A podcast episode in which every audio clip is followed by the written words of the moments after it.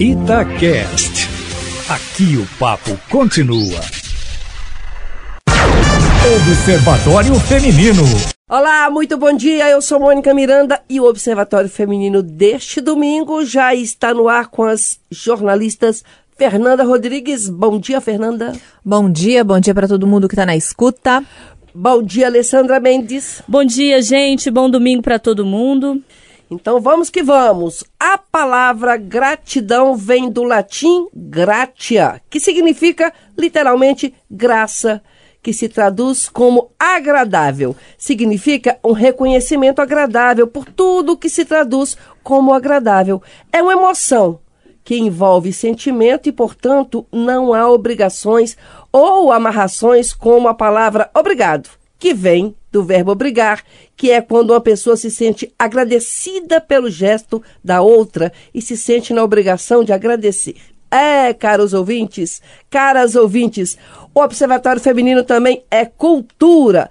E nós vamos tratar da gratidão hoje com o filósofo e professor universitário Marcelo Galupo. Bom dia, Marcelo obrigada por você estar aqui conosco. Bom dia, Mônica. Obrigado eu por estar aqui com vocês hoje. O Marcelo, ele é autor de livros, é professor universitário e o último livro que ele lançou, ele fala sobre a gratidão, com o título Um Dia Sem Reclamar.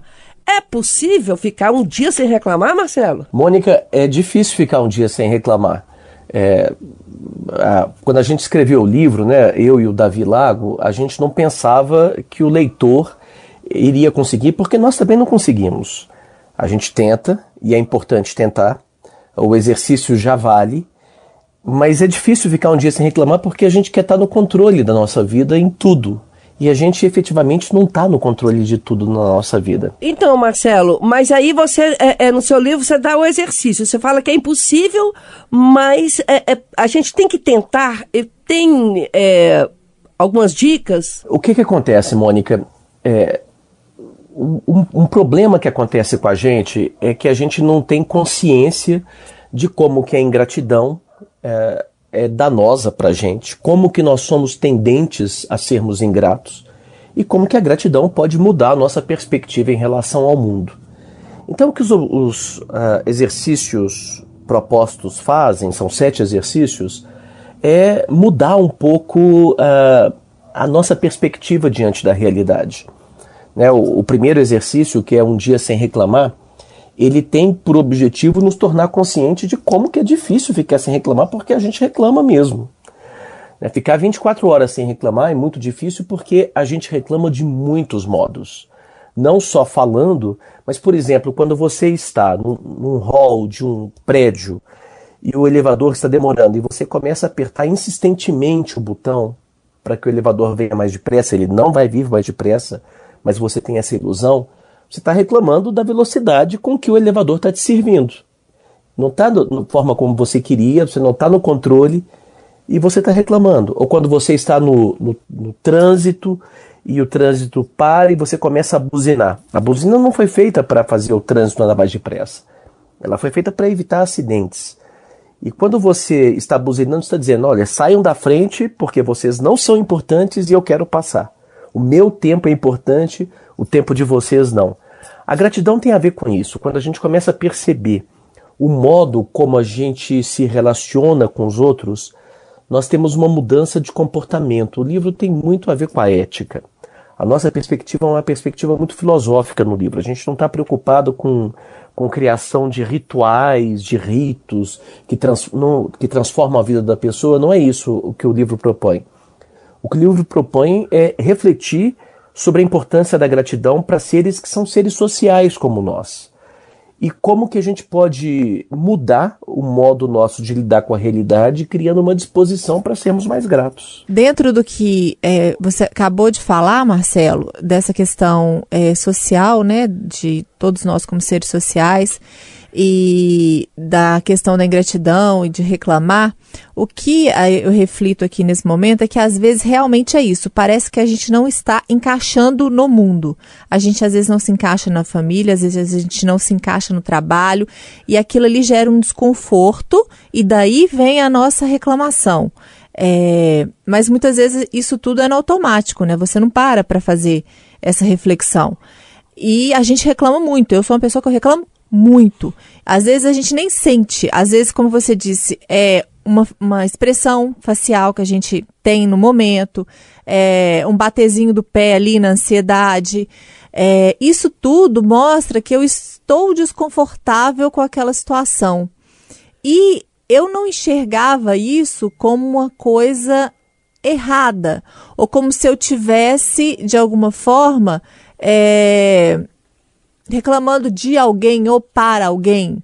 Parece mais um desconforto com o todo.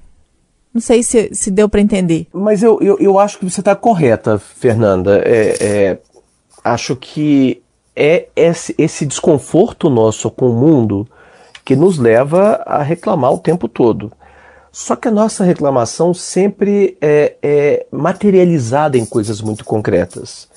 Apesar de ser uma certa é, inadequação com o mundo, como você disse, é o elevador que está atrasado, é o trânsito que está demorando, é o café que chegou frio, é algo que está demorando demais e a gente começa a bater o pé, a gente começa a fazer caras e eventualmente a gente se expressa verbalmente também. A gente explode, né, muitas vezes e, e é, é, justamente é, desse desconforto, né, às vezes que a gente não consegue controlar e verbaliza em reclamação, isso às vezes gera uma explosão que a gente chega naquele momento que fala assim, para que que eu falei isso? Essa discussão talvez fosse desnecessária, é, tem, você falou que é uma questão mais filosófica, social, mas eu acho que vale a pena, às vezes, aquela regrinha muito antiga que a gente ouve desde pequeno, conta até 10, né? Eu, eu costumo falar muito com os meus filhos, respira, respira. Eu falo com eles, mas eu não pratico, não. Respira. Para tentar ver se os ânimos, né? se acalma, se a situação, se você, se você consegue enxergar com mais clareza, porque parece realmente que no momento que a, que a gente está muito chateado, que alguma coisa é, nos irritou bastante, ou que está desagradando muito, é, a gente perde a razão mesmo, assim, não tem uma lógica para as nossas atitudes ou para as nossas falas, né? Fernanda, é, não sei se vai te deixar mais tranquila. Uhum. Na época de Jesus, havia um grupo é, muito importante no, no judaísmo é, do século I antes de Cristo e do, do século I, que eram os fariseus. Né? E a palavra fariseu para a gente soa como uma coisa ruim, como pessoas que são falsas. E eu estou falando isso porque você disse que você é, fala para os seus filhos contarem até 10, mas que você mesmo não, não conta, né? Isso, eram os fariseus e os saduceus. Isso, exato.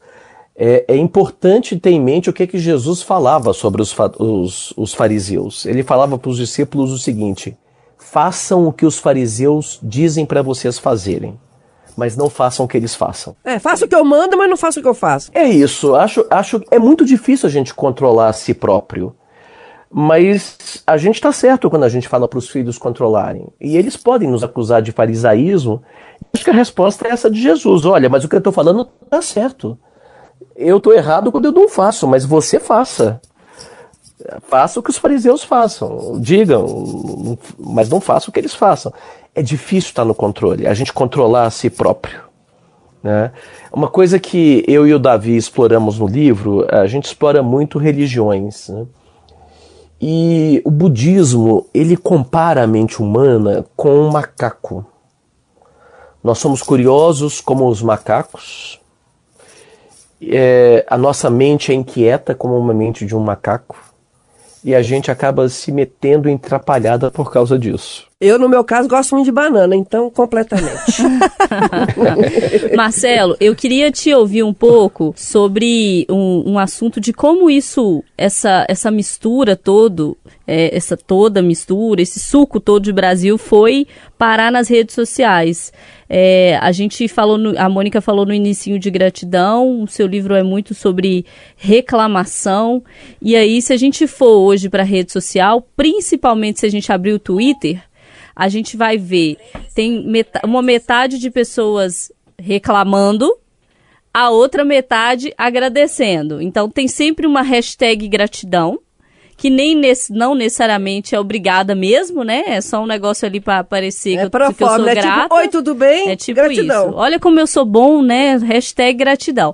E tem uma galera que fica reclamando o tempo inteiro no Twitter, e eu, eu vou me incluir, tenho que fazer uma meia-culpa, porque eu reclamo muito. do- eu reclamo minha vida inteira, mas eu reclamo muito no Twitter também. Então, isso é uma característica. As redes sociais, na verdade, elas estão é, explorando esse nosso lado, a gente está piorando na rede social. Como que isso tudo impacta no, no que a gente é, não só fora, mas também dentro da rede social? Alessandra, é, é, você falou uma coisa interessante que me lembrou um vídeo do TikTok. É uma, uma senhora muito engraçada, ela faz uns vídeos muito engraçados e tem um dela sobre gratidão. Uma senhora bem idosa, de cabelo todo branquinho. Ela começa o dia numa, numa janela com um incenso, dizendo: Meu Deus, que dia lindo, gratidão. Aí o resto do dia dela é só palavrão.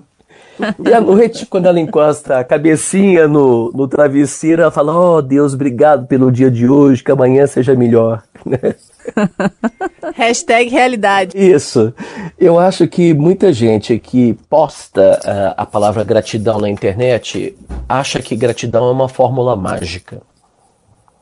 Que se você disser gratidão, o mundo vai te recompensar e trazer coisas boas. Isso não é verdade.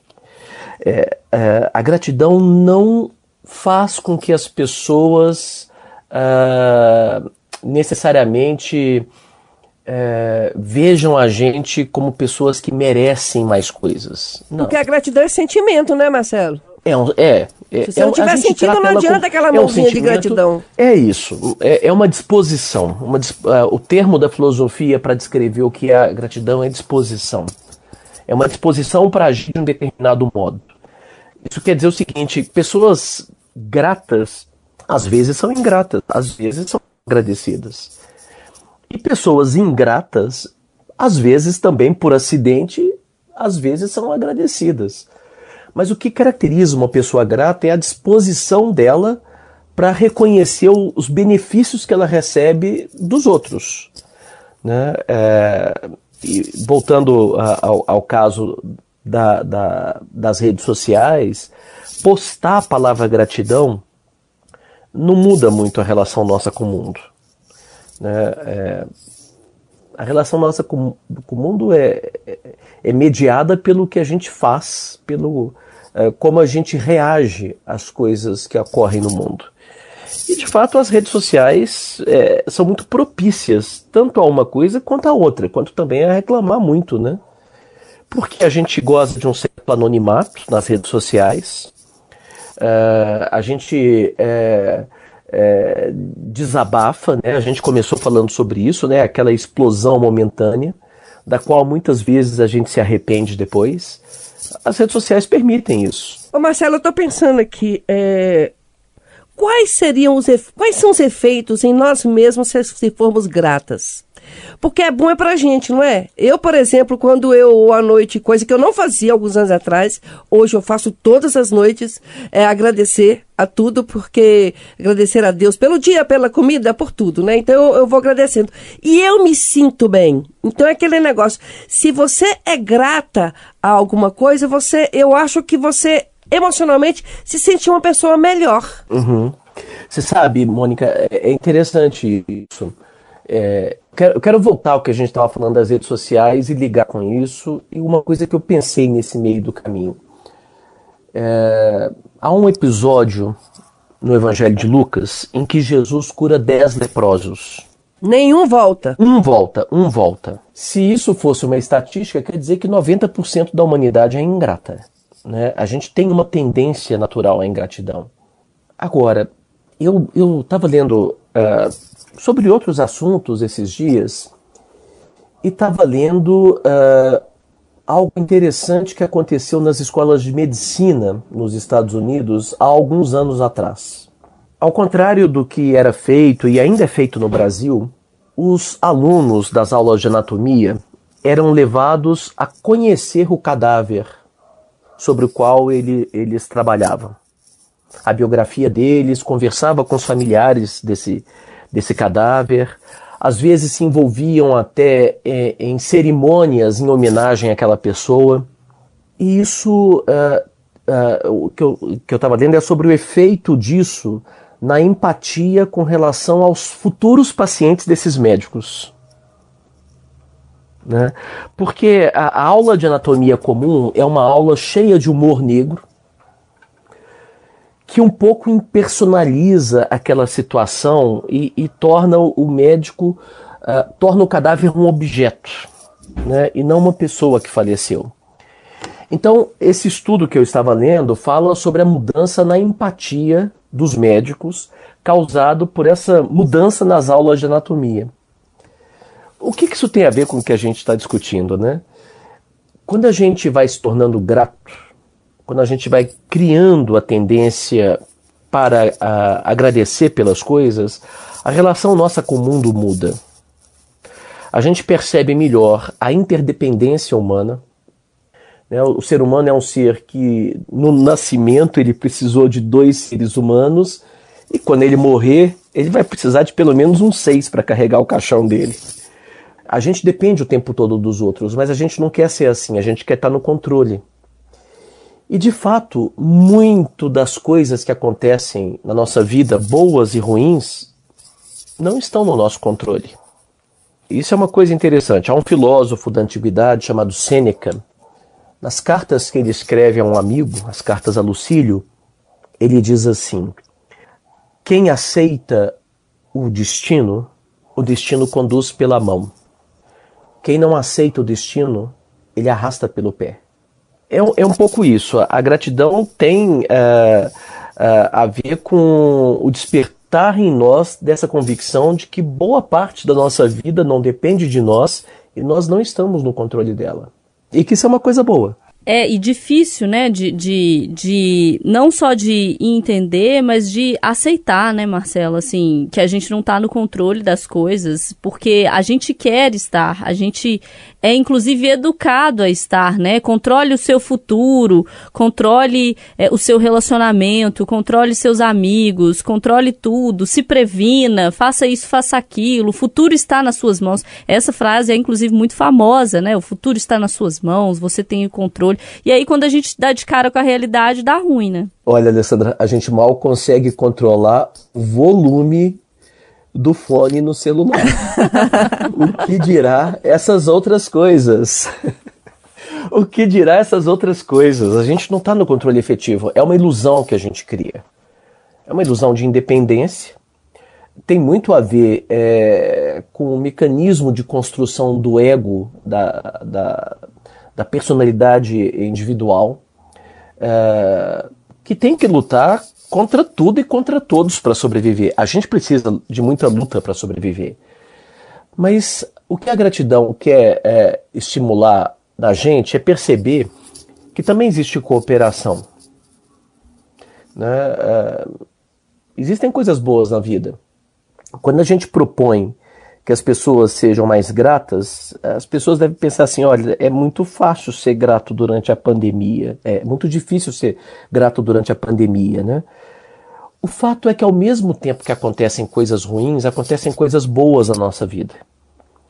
E a gente vai se anestesiando para a capacidade de perceber essas coisas boas. Né? A, a gente só percebe o que a gente não controla, porque a lógica é mais ou menos a seguinte: o que eu controlo, o que, é, o que de bom acontece na minha vida, é nas coisas que eu estou no controle, é conforme a minha vontade, então fui eu que realizei. As coisas ruins que acontecem na nossa vida são os outros é, que produzem, que vão fazer com que aconteça na nossa vida. Então os outros é que são responsáveis pelo mal e eu sou responsável pelo bem que acontece comigo. É um equívoco isso. É, Muitas das coisas boas que acontecem na nossa vida, inclusive a própria vida, vem dos outros. É, é claro que a gente não está ah, pedindo para uma pessoa que perdeu um ente querido, que foi, ficou desempregado na pandemia, por ser grato por isso. Mas o ponto é que a ingratidão nos torna cegos para as coisas boas que acontecem na nossa vida ao mesmo tempo que acontecem coisas ruins. É, eu acho que a ingratidão é tipo traição. Ingratidão é igual você trair alguém que fez algo, né, e que, mere que merece é, ter a sua gratidão. Pelo que a gente, pelo que eu ouvi que você falou, que a Alessandra falou, que a Fernanda falou, eu tenho impressão que assim, a gente tem que encontrar o bom senso e o equilíbrio. Porque você não pode é, ser tão grata que você fica subserviente, Tipo assim, ela me arrumou um emprego, ela que fez isso por mim. Então você fica muito subserviente e você também não pode ser ingrata de esquecer que o que foi feito por você. Então me parece que a gente tem que encontrar um equilíbrio e um bom senso na vida para determinadas horas você reagir e se rebelar e em determinadas horas você agir e aceitar que aquele tipo aceita que dói menos, sabe? Assim, entre aspas. É, acho que você tocou num ponto importante, Mônica. É, é, ser grato não é aceitar tudo. E também não é, é retribuir tudo. Primeiro, porque tem coisas pelas quais eu devo ser grato e pelas quais eu não, pelas quais eu não posso retribuir. Por exemplo, se eu recebo um rim numa doação, como que eu vou retribuir isso? A gratidão não é a retribuição, a retribuição ela decorre da gratidão. Em segundo lugar, eu acho que você tocou num ponto muito importante. Ser grato não é aceitar tudo.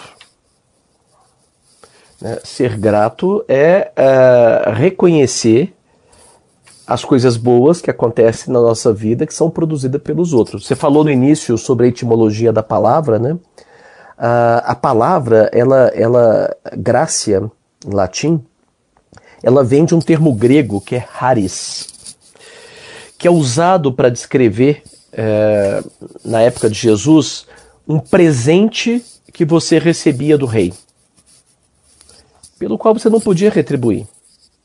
Não há nada que você possa dar para um rei em troca de um presente que ele te dá, não é uma troca. É, é, essa é uma ideia interessante, né? existe uh, uma perspectiva que diz que a gente tem que ficar uh, kits, né? Você me deu 50, eu te dou 50. Pronto, resolvi o problema. Não, não resolveu o problema. Você está querendo não depender dos outros e nós dependemos dos outros o tempo, o tempo todo. Acho que o, o segredo, então, é pensar a, a, a contabilidade da, da gratidão de uma outra forma. Quando nós somos gratos, nós só acrescentamos coisas a um bem que é coletivo, que é da humanidade. O bem é, de certa forma, compartilhado pela humanidade. Então, Marcelo, obrigada, viu? É, a gente teria falar, filosofar muito sobre a gratidão, mas o nosso tempo tá já estourado. A gente agradece muito a sua participação. O professor universitário, filósofo Marcelo Galupo e é autor aí do, do livro.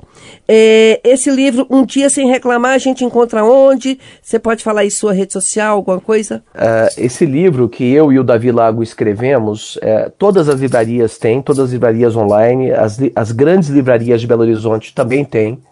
Uh, mas você encontra ela online, e, uh, você vai encontrar referência a ela nas redes sociais, né? Me seguirem lá no, no Instagram. Uh, eu estou sempre postando alguma coisa sobre o livro. Fala uh, seu endereço. Um seu arroba qualquer, é, Marcelo. É prof, arroba prof.marcelo.galupo com dois P's. Marcelo, muito obrigada. E para vocês é o seguinte: vamos ser gratos neste domingo maravilhoso, que estamos vivos, estamos observando o mundo. Então, Gratidão, gratidão, viu, Alessandra? Bom é, dia, bom domingo para você. Obrigada mesmo. Obrigada, gente. bom domingo para todo mundo. Gratidão, Fernanda. Gratidão, obrigada. E agora também tá na moda gratitude. É, gratitude. É. Pessoal, é, só falta, só falta aplicar, viu, gente? Falar é bonito demais. A gente quer ver agir. É o sentimento. Deixa eu falar uma última coisa, Diga. Alessandra. Você tocou num ponto importante. Quando a gente começa a perceber na nossa vida uma coisa que a gente não acha que tá bom, é porque a mudança já começou. Então, com essa última frase, Marcelo, pessoal, domingo que vem a gente tá de volta, Observatório Feminino aqui, novamente dentro do Jornal de Itatiaia. Tchau, beijo a todos!